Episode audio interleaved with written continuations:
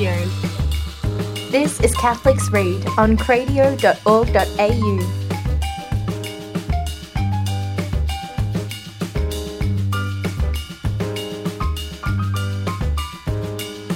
Hello and welcome to this episode of Catholics Read. I'm Luke, And I'm Kiara. and Victoria is not here. She currently has a handbag in the seat where she normally sits. Very Uh, forlorn, sad looking handbag. Yeah, it's it's kind of fallen over and it's all very. Hmm. Yeah, Which is what we're like because Victoria's not here, but she is well, it's currently called away for important, important engagement that she couldn't get out of, unfortunately. So Yes, that's yes. that's she's got a good excuse. She does. She has a very good excuse. So, yes, it will just be Kiara and myself flying. Well, not solo, whatever Duo duo. Yes, flying duo. That will that shall do. That shall make perfect sense.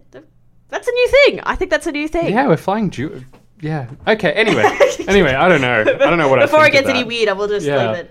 Um, So this week we have read uh, "The Wife of Bath's Tale," which is one of the tales within Geoffrey Chaucer's *The Canterbury Tales*, uh, which is one of the oldest pieces of literature in Middle English, um, and is quite quite an interesting, a rich text. It's really, really long, um, but it's made up of individual tales, and yeah, it's it's pretty good. I think Luke, you should just give us a I'll- I'll rundown, give you a of, uh, rundown. yeah, of how Canterbury Tales work. So th- this this Yeah. this this this is going to be partially Canterbury Tales 101, how to read them and understand exactly what's going on, and then we're going to talk specifically about the Wife of Bath's Tale. I think is how it's going to roll. Yeah, that sounds about right. Yeah. Just so people have a bit of context. So, the Canterbury Tales is a story of a group of pilgrims uh, on a pilgrimage uh, from London to Canterbury, uh, to the Canterbury Cathedral, which is where the saint uh, St Thomas Becket,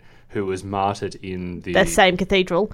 11th century? Yeah. 11th century. Um, and so his tomb was a place of pilgrimage, uh, presumably because there would have been, I'm guessing, a lot of miracles attached to the tomb. And just because pilgrimage was quite a popular thing in the medieval period for very long reasons that I won't get into, but it's quite interesting the philosophy behind it. It's pretty much it's pretty like the modern the medieval equivalent of backpacking these days it is. because yes, travel was yes. just as dangerous was as dangerous as backpacking, if not more dangerous. I think I think that's, in that's an interesting analogy because I think both backpacking and the pilgrimage, there's kind of it has this analogy to uh, it's a microcosm of how we view life. So I guess the backpacker these days is you know the the person sort of going not going against, but sort of going out to explore the world, whereas the pilgrimage. Um, was you know going as a group from where you are to something quite sacred to something like something quite holy and so It was as much about the interior exploration as it was the exterior. yeah, and it was, as I say, a microcosm of our journey through life that we're going from where we are on earth to the city of God, as St. Augustine would call it. Uh, now, the Canterbury Tales takes place during one of these pilgrimages, and it's a group of rather rough characters uh, from a complete cross section of society, from the paupers uh, to the knights to, to priests.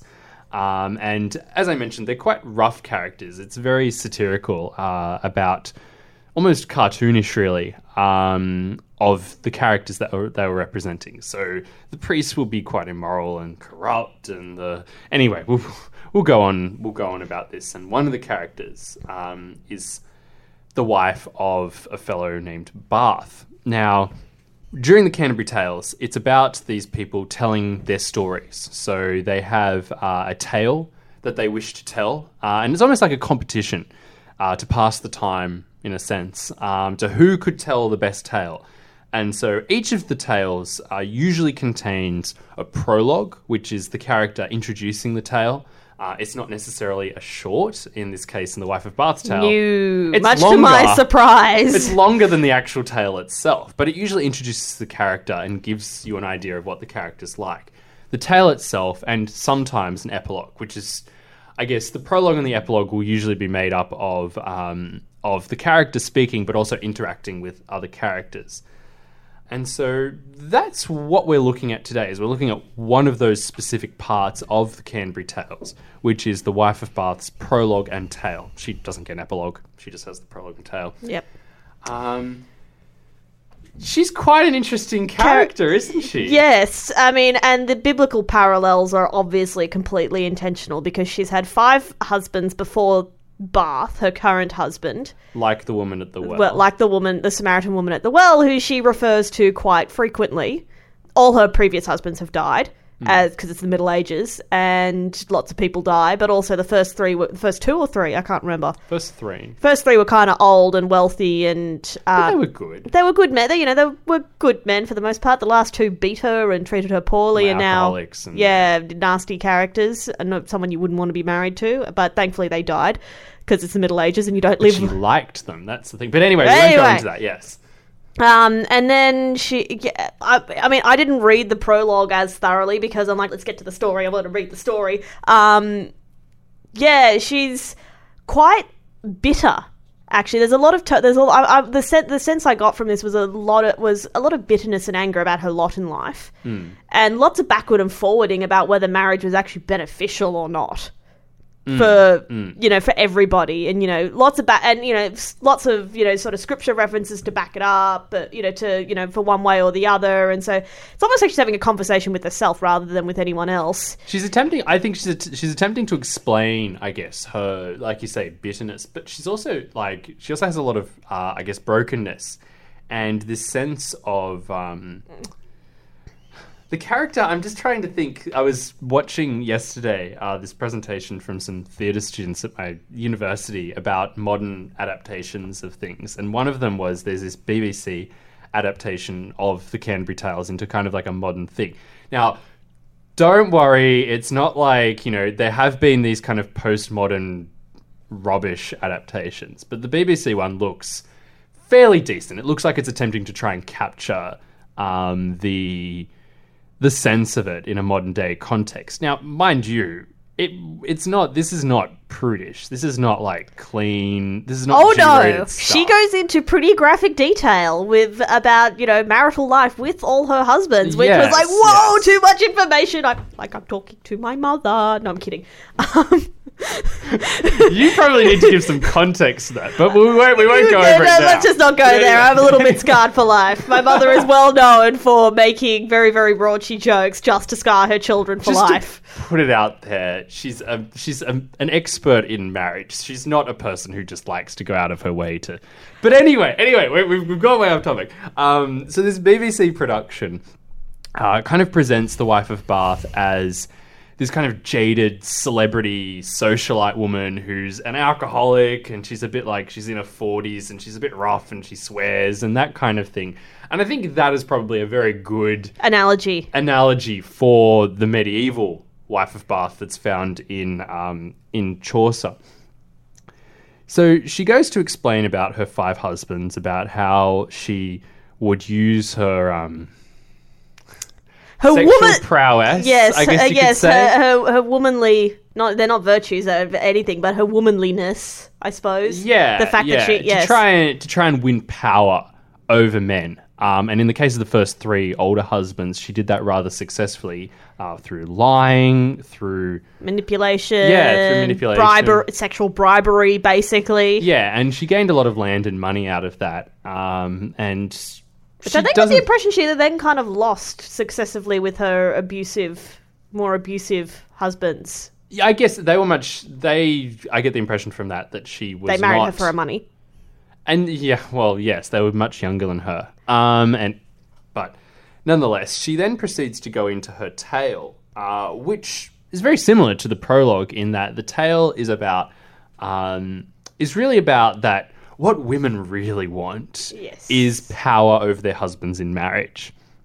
Um, and so this tale goes into a fellow knight uh, under What? King Arthur, Yes. who um, rapes a woman. Seriously, like this is in the Canterbury Tales. I'm not joking. Uh, Uh, if you'd like to hear what the transliterated terminology was, it was uh, forcibly taking her maidenhead. Yeah, Pretty, yeah. yeah, there it is. Uh, yeah. And by by the very force he took her maidenhead, an act of violence such as to so much petitioning to the king for her. And um, yeah, basically the king King Arthur came along and said, "You rape someone, I'm going to cut your head off," yeah, which, which is, is perfectly reasonable. one can understand that. Um, and But then, he pleads for clemency. No, sorry, he doesn't plead for clemency. See, His- he's the queen. Pleads for clemency, and the women of the court plead for clemency for reasons I can't quite figure out, but they do nonetheless. yes. It's probably a really important point that I'm not picking up on. Um, and so it's they as well. decide. They decide. The queen uh, is Sets successfully granted, yes, but says that you must go out. This is sounding very much like. Uh, Sir Sir Gawain and the Green? Knight. Yeah. Uh, yes. I thought that when I'm reading that. For like, in one year and one day, like Sir Gawain, you must come back with the answer to the question what is it that women most desire? I believe that's the question. And so he goes out. And, And he finds every woman and he, can possibly. figure it out. Yes, Like, he gets different answers for different things. Some said honor, some said pleasure. Gorgeous clothes, fun in bed. Yes, I'm not kidding. That is quite literally in the same sentence together. To often be wir- widowed and remarried was another one.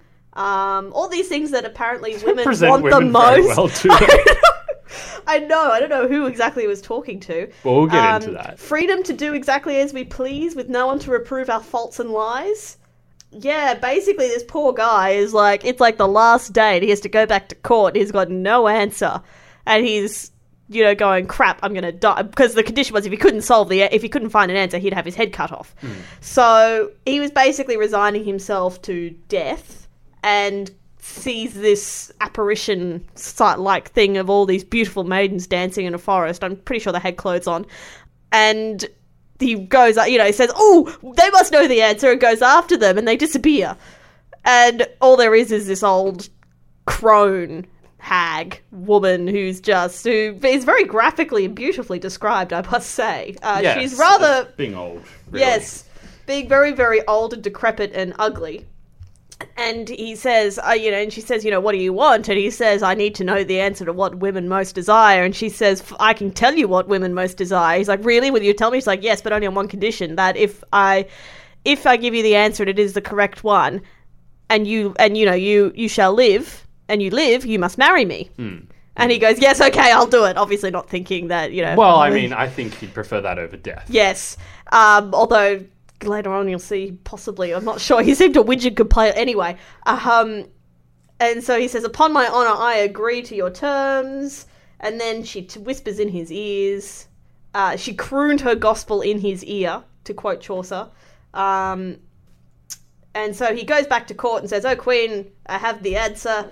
And the answer is that he said, uh, um, "Yes, my liege lady in general," he s- said, "He a woman wants the same self sovereignty over her husband as over her lover, and master him. He must not be above her." So basically, women want sovereignty over men. Yes, basically. So, indeed, this is the answer. The court agrees. The court of women agree, and so he goes He away and lives. he lives, but has to marry the woman. He has to marry the He's old crow. very, very, Upset. very upset about this fact. Um, it gets to their their night Their after their nuptials. their nuptials, and he's like, "Nah." I this can't is- do I it." can't do this. And so she gives him this this ultimatum. And it is okay, either I stay old and I will always be faithful to you, or I can become a young woman, but I may not Beautiful. be faithful. Beautiful woman, but I may not be faithful to you. And he stresses out over this. He's like, well, I don't know what I want. And so he says, okay, fine. I leave it in your hands. And she says, bingo! Very good. right good. answer. Right answer. Now you get both. now you get both because she had sovereignty over him in that decision. Yes, and so it smart. all comes back together. I think this is basically the they all lived happily ever after. And they all live happily ever after. Sort of. um, yes, and there's lots of. Uh, I think the end of it was really, really full on. You know, he said he gra- you know seized her in a thousand, yeah, seized her Yeah, and melted yeah. in a hundred thousand kisses and all sorts of you know lovely romantic stuff. Chaucer's like spent. If anyone has any, has ever thought that medieval people were prudes and puritanical, this. read this. Like, I'm saying that there is like no prudishness or or you know puritanism in this text anywhere. There is a very very It's raw. Like, it's straight out. and to be honest, it's awesome because it's a re- it's honest. it's honest. Like Puritanism is ho- is such a terrible thing because it's essentially a lie. Mm. We are embodied beings, and bodies are unfortunately messy, and so we shouldn't shy away from it. We should embrace it and learn to laugh at it. Mm. And I mean, that's the whole point. Of, and you got to, and like people will read this tale, and some people might get very offended of, very offended by it because you know, oh, it's this, you know, this poor woman, like you know, she lives in this horrible society and blah blah blah. I'm going like, well, you got to remember, this is Chaucer.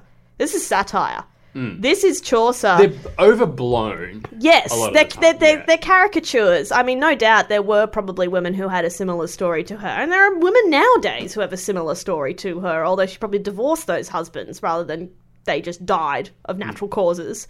Um, you know, like there's, you know, there's, this is, this is, you know, be, you know, Chaucer is very, very human. And the way he writes is very, very human. And he doesn't bother trying to sanitize or romanticize or, you know, um, you know, halo eyes everything. You know he just tells it like it is. And that's that's what i love about it. It's just so it's just so love. And this is why it's still around today i think to be honest. It's this very- why this was one of the few texts that have survived. Cultural. Well, it has a lot of reasons why it's around today, but um, our literary person's sadly not here. I know. and I can't really go into it because I. but don't really know. philosophically Yes. Philosophically. Uh, yes. So.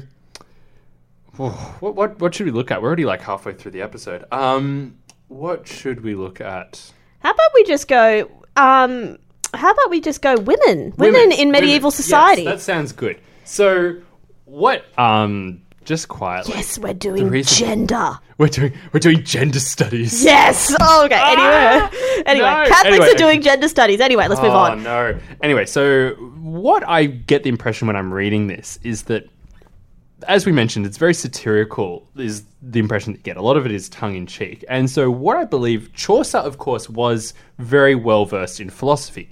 Uh, he, He was a very edu- well educated. He was a very well educated public servant. And he tra- he translated a lot of works um, into English. Yeah, I'm from guessing. Italian, from French, from Latin, Latin. you know, also you know, including, very very for example, Boethius. Yep. Um, is Ovid, famous in. Seneca, all sorts of classic. Te- yeah, he was a very well educated, very well educated, and very clever man. Like So, he when, probably so re- when you read this thing, when you read these things, this is not just Luke being like, "Oh yeah, you know, there's philosophy in it." No, he seriously did put things in there, and he did it very that were purposefully. philosophical points.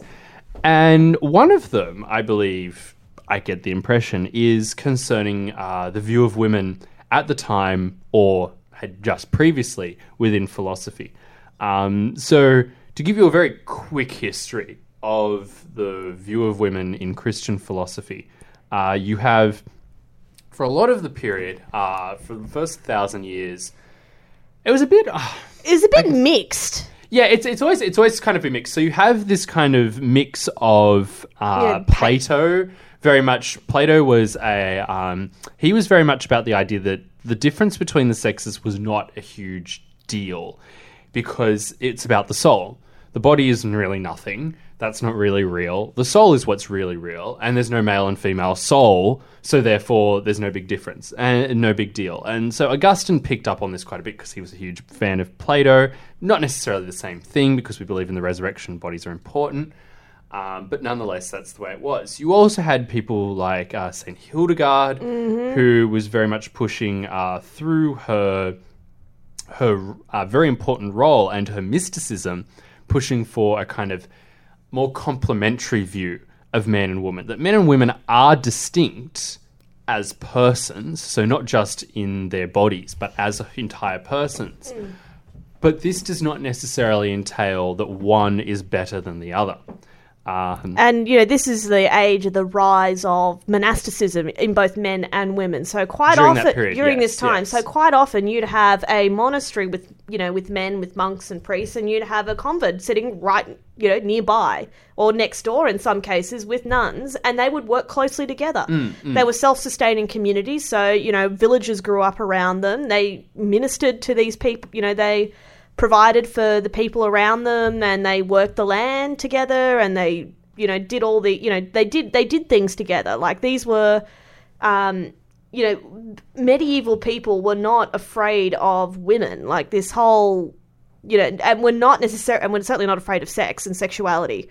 And you know the com- you know the complementarity thing was slow was you know coming through quite strongly, but then Then Aristotle made a comeback. He's yeah, thanks back. to the Crusades. Aristotle, Aristotle, you, you can never write off Aristotle. He always makes a comeback. You can't get away from Aristotle. Uh-huh. I know. And so he made a comeback. Now, this meant very good things for philosophy uh, in the Christian world, uh, importing from the Islamic philosophy, um, which had rediscovered, I guess, or had very much adopted Aristotle and provided a lot of commentaries on that.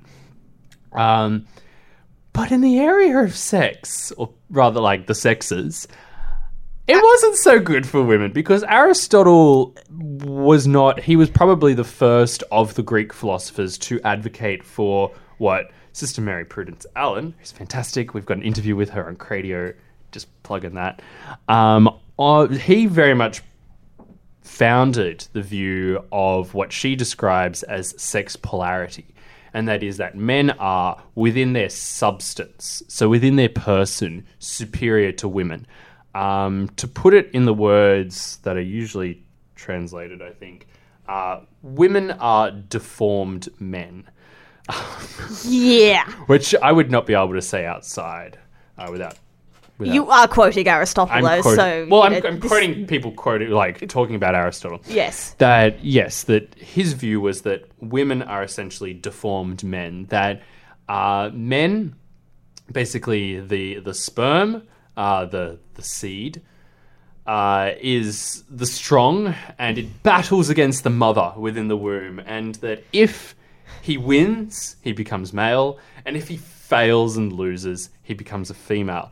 Uh, there's a lot more to it than that, but in for the- essence, this is Aristotle on women. for the for the for the purpose of of our discussion today, um, the main thing that we need to get it out of it is that this then flowed through to the idea that women, because they were weaker, I mean, there is there is some truth in that in the sense of they are weaker. People in- saw the biological differences between Yes. men and women. Women were, you know, and and interpreted women the weak. difference to be to be weak, weakness, and you it's know, very important for Aristotle too, because unlike Plato, he wasn't just about the soul; he was about the body and the soul. Yeah. And so the logic was, okay, well, if men are stronger, then that this must flow through. This must not just be an accidental property of them. It must. I'm probably used that term wrong. Apologies to philosophy Philosophers. lecturers who are out he's, there. he's, he's still a work Um, in of the- progress. but that it is implies about the whole person, and so men are stronger, therefore Phys- men are better yes, in general. It wouldn't make any sense any other way. yes. Um, now, That was this, the of course, logic. then flowed through to St. Theology. Albert, uh, St. Thomas Aquinas, who very much picked up on Aristotle's works. To defend St. Thomas Aquinas, which I like doing, uh, he was very much a moderate in the area, I Such a believe. Thomist. A little bit.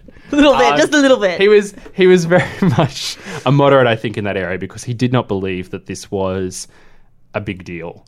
Uh, that after the resurrection, it didn't really matter that much because you would be perfect insofar as you achieved virtue in your capacity during your lifetime, and so there would be plenty of women who would be more perfect after the resurrection than men. and you know the theological virtues so faith hope and charity were given to everybody like the, you, if you were human you had them therefore Exactly. women were human therefore women had them too Yes, they're, they're, they're given they're given by an infusion of grace Yes. that has got nothing to do with whether I'm and a you man or a if you were baptized you have them And this brings us to the other point. and we course. baptize women Of course.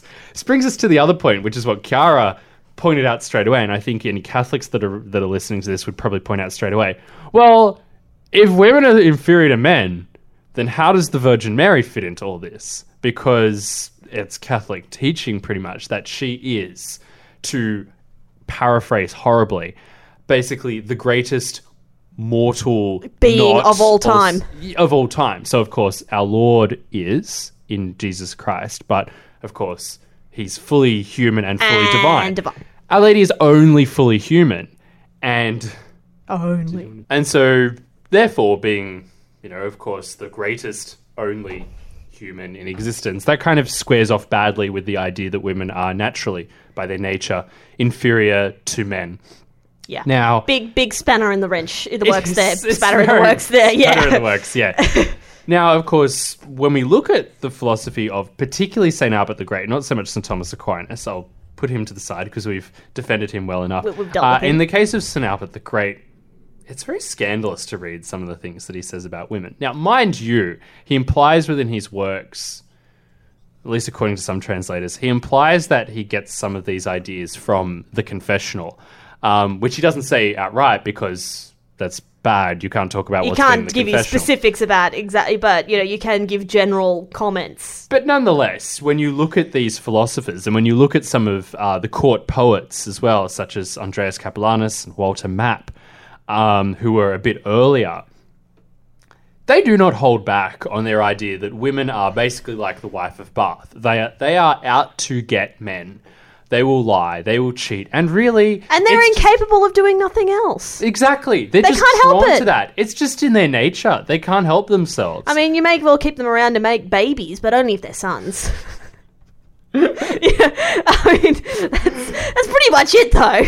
That's It's- pretty much their only value at this point Yeah, in, it's- so, it's in the quite- mind of some philosophers, and this like gives a very, very uh, false impression of the actual practice of how medieval the medi- or exactly. It wasn't. saw women. It wasn't was necessarily this. like that in real life, and in fact, one could argue that not necessarily with Saint uh, Saint Albert the Great because his was influenced by Aristotle, but with earlier thinkers that this was very much influenced by a, I guess, attack on or a reaction to courtly love, which women being from the higher classes having all the men from the higher classes off in the Middle East through the Crusades, uh, you had this concept of courtly love in which upper class women were having these not quite adulterous relationships. Well, they weren't sexual. Nece- they weren't They weren't necessarily sexual. Some of them were, but they weren't necessarily sexual. But they would what what becomes today this concept of like love. or you, it's, Love, It's like basically kind of emotion. thing. It's emotional infidelity. It's it's emotional yes. infidelity, and you know it's entirely possible. So you know, So you- many people are probably, if they know things about courtly love, probably like, "What? No, that's an unfair assessment." But anyway, Anyway, Bear with look, us. there were some good things about courtly love, but there are also some really weird things about courtly It's love. so some of it got really weird really quickly, even though the intentions behind it were good. You know, uh, treat women Even with respect then. and honor and blah blah blah. Fine. I, I'm don't don't don't you mock me. I'm a big fan of courtly love. I think there's some really good things to it. I'm And sure- I think we I'm should sure bring there it, is. bring a little bit of it back, not the weird stuff, just a little bit of it. I'm I'm sure there is. Nonetheless, so this is the context that we're working with with Chaucer. Is that This you great ha- debate. you have this debate, and really this characterization of women as just horribly evil. Um, and so, I guess He's probably making fun of he's, that. he's making fun of that. Um, that yeah, and I guess that's I don't know. Does I've never seen the film, but Helen Hunt and Mel Gibson in What Women Want is that got any bearing on this at all? What do women want? What does he find out when he's looking into their heads? I can't I have remember never the, seen the film. You should see the film. I've seen, I've seen it, but it was so long ago I've forgotten it. I And get the also- impression that it's probably going to be like, ah, in the end, rather than yeah on the part of women. Like it's probably you know it's a romantic comedy and that kind of thing. So yeah, but ro- don't diss romantic comedies. I'm not Some of dissing romantic they- comedies. I'm just I saying don't that I, I don't think I can't remember the what Wife the of Bath's Tale is a romantic comedy. That's just No, it's comedic, but I would not call it romantic. romantic. um, anyway, um, So we're we're very close to being out of time. All it was was just us talking about that, and then Yeah, and then I mean the other thing the other thing that I should point out too is is that that was a blip. That wasn't a norm necessarily. That was that was that was a that was not what continued to happen because what you see is towards the end of the high middle ages and going into the renaissance you see women like St. Clare of Assisi, who wrote her own religious order, the first woman ever to do so. You have um, a woman called Christine de Pizan, who was a philosopher, a French philosopher, and she wrote a lot of things about um, women and virtue. So she took on the challenge of. Um, you know, many male philosophers who had Aristotle and virtue and all that sort of thing that women couldn't do. And she so she had this. She wrote this dialectic book about lady virtues and you know lady just she had lady justice and lady truth and you know there was a, she had this whole argument this whole dia- dialectic argument um, written out. And you can still access the book today if you look at uh, if you go and if you want to go and read it because it makes for fascinating reading. She was one of the pioneering one of the few you got to remember this is surviving literature we have, not the entirety of literature that was ever produced in the Middle Ages. So we have Christine de Pizan, we have St. Clare of Assisi, Catherine of Siena, phenomenal woman. She basically made the Pope come back to Rome. Yeah, that's a pretty big effort. Yeah, I think I, I have lovely images of Catherine of Siena twisting his ear and saying, Come on, we're going back to Rome. Least through her words. Um, you know, she did it with words, but, you know, I, just, I think she would have done that. I think she would have done Yeah, that. Yeah, and even before, like talking about that blip, that even prior to that, I mean, we spoke about um, St. Augustine, and you had this very much, rather than a complementary uh, view that, that you're speaking of there, a kind of uh, view that it really doesn't matter anyway. That um, so you kind of have that idea, although St. Augustine didn't entirely go with that. Like, Um, he also, but you it wasn't it wasn't his area of interest anyway, so, you know. he didn't, Uh, he you didn't- have Saint Hildegard, uh, who has only actually recently been made a saint. Interestingly enough, um, she was never a saint, but they wanted to make her a doctor of the church. So Oh, Pope they had to Benedict was like. "Well, we have to make, Make her a saint." then. then." She's good enough to be a Um, doctor, she's good enough to be a saint. It was one of those situations where she was just never canonized. Like Yeah. it just never happened. yeah, so they just widely revered but never canonized. May as well do it. because there's no reason not to. Um, who, yeah, very much espoused that view. And you had a num- number of other philosophers at that time because of what Kiara was talking about, these double monastery situations. After that, you have, of course, the revival of women who were getting into philosophy. And then, interestingly, it The kind Renaissance of, happened. the re- yes, it happens, and then for some reason, women get trodden down in society.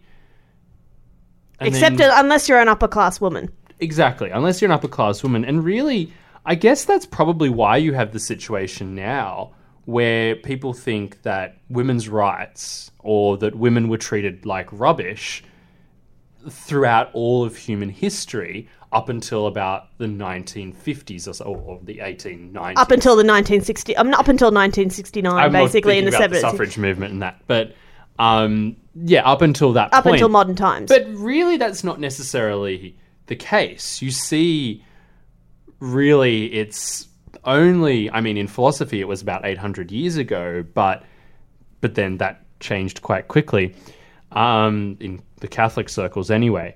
Um, and then you have, of course, within society, uh, a change happening around about the Renaissance. Um, apparently due to the expansion of the middle class, which brings us all the way back to the Communist Manifesto. But let's not go, there. Let's No, finish We've already up. done that. Let's do Uh, so let's wrap this up. Um, it's been interesting. We haven't had any Victoria. We've still got the I know, it handbag. The handbag hasn't like- I talked. keep wanting to. Oh, she's not there. You know, yeah, it's like Victoria. What do you think? Oh. Actually, no. You're normally there. Yeah, I'm normally there. You're there. normally there. Yeah, Victoria's Victoria's normally there. Anyway, yeah, anyway, yeah, you can't see this, so this means nothing to you. But what are we gonna What are we gonna look at, Kiara, next time? Um, You got to run, so we got to think about this really quickly. what are we gonna look at next time? Ah, the pressure's on.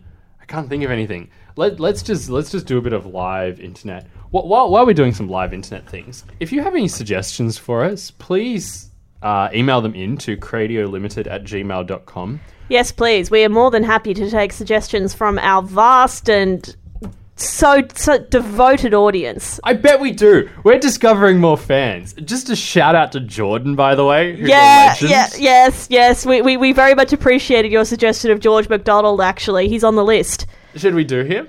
Maybe we should do George MacDonald. How easy is he to get, though? What, what do we do? Is it long? Let's let's find out. Yeah, Let's I mean, look, we're, we're, we're university students here, so we're under time pressure. We have to read I can't even read my readings. yeah, well, you're doing a Okay, master's of um, philosophy, so, so so what do we want to do? Let's do let's do. You know what sounds good? The princess and the and the other thing. Uh, um, can you get a text easily? the princess. And well, they're all out of copyright, surely. Um, the Yes. princess and the goblin. It is. Let's have a look. There's an audiobook version. That's good. Um, um, yeah, let's do it. All right, The Princess and the Goblin The by Princess George and the MacDonald. Goblin Shout by- out to Jordan for the Yeah, suggestion. Jordan, Thank you very yes. much. That that sounds fantastic. And if you have any suggestions, if you want to like harass us for for spending too much time talking about philosophy all the time, or if you I don't know, think Or if Luke you think, or if you, less. yeah, or if you know, you think that Kiara needs to stop talking about politics. I don't know. My family you didn't to. talk about politics at all this time, though. I'm no, I didn't. Although gender relations is political. no, it's okay. It's, It's okay. okay? You didn't talk about politics. We're all good. Go me. Yeah, Uh-huh, go my family will be so proud. There you go. All right. Well, next time we'll be reading The Princess and the Goblin by a very interesting man, uh, it seems, George MacDonald. And yeah, hopefully you can join us next time. Oh, by the way, the the, the number, the phone number. I gotta add the phone number. I'm doing phone this 'cause number. my boss told me to. Cradio Limited at gmail.com. Or you can phone us on 02 8005 1530. That's cool. It's like a Skype number, so you'll get our computers. All right, Princess and the Frog. No, no, Princess and the Frog. That's a Disney film. Princess, Princess and the and the- Goblin. I and wonder the how many Goblin. times I said that. If I ever said Princess. Anyway, Princess and the You'll- Goblin. you'll- Next you'll fi- time. Cool. Yeah. Thanks, Kiara. Thank you, everybody. We'll see you next time. All right. Bye. Bye. That was an episode of Catholics Read from cradio.org.au.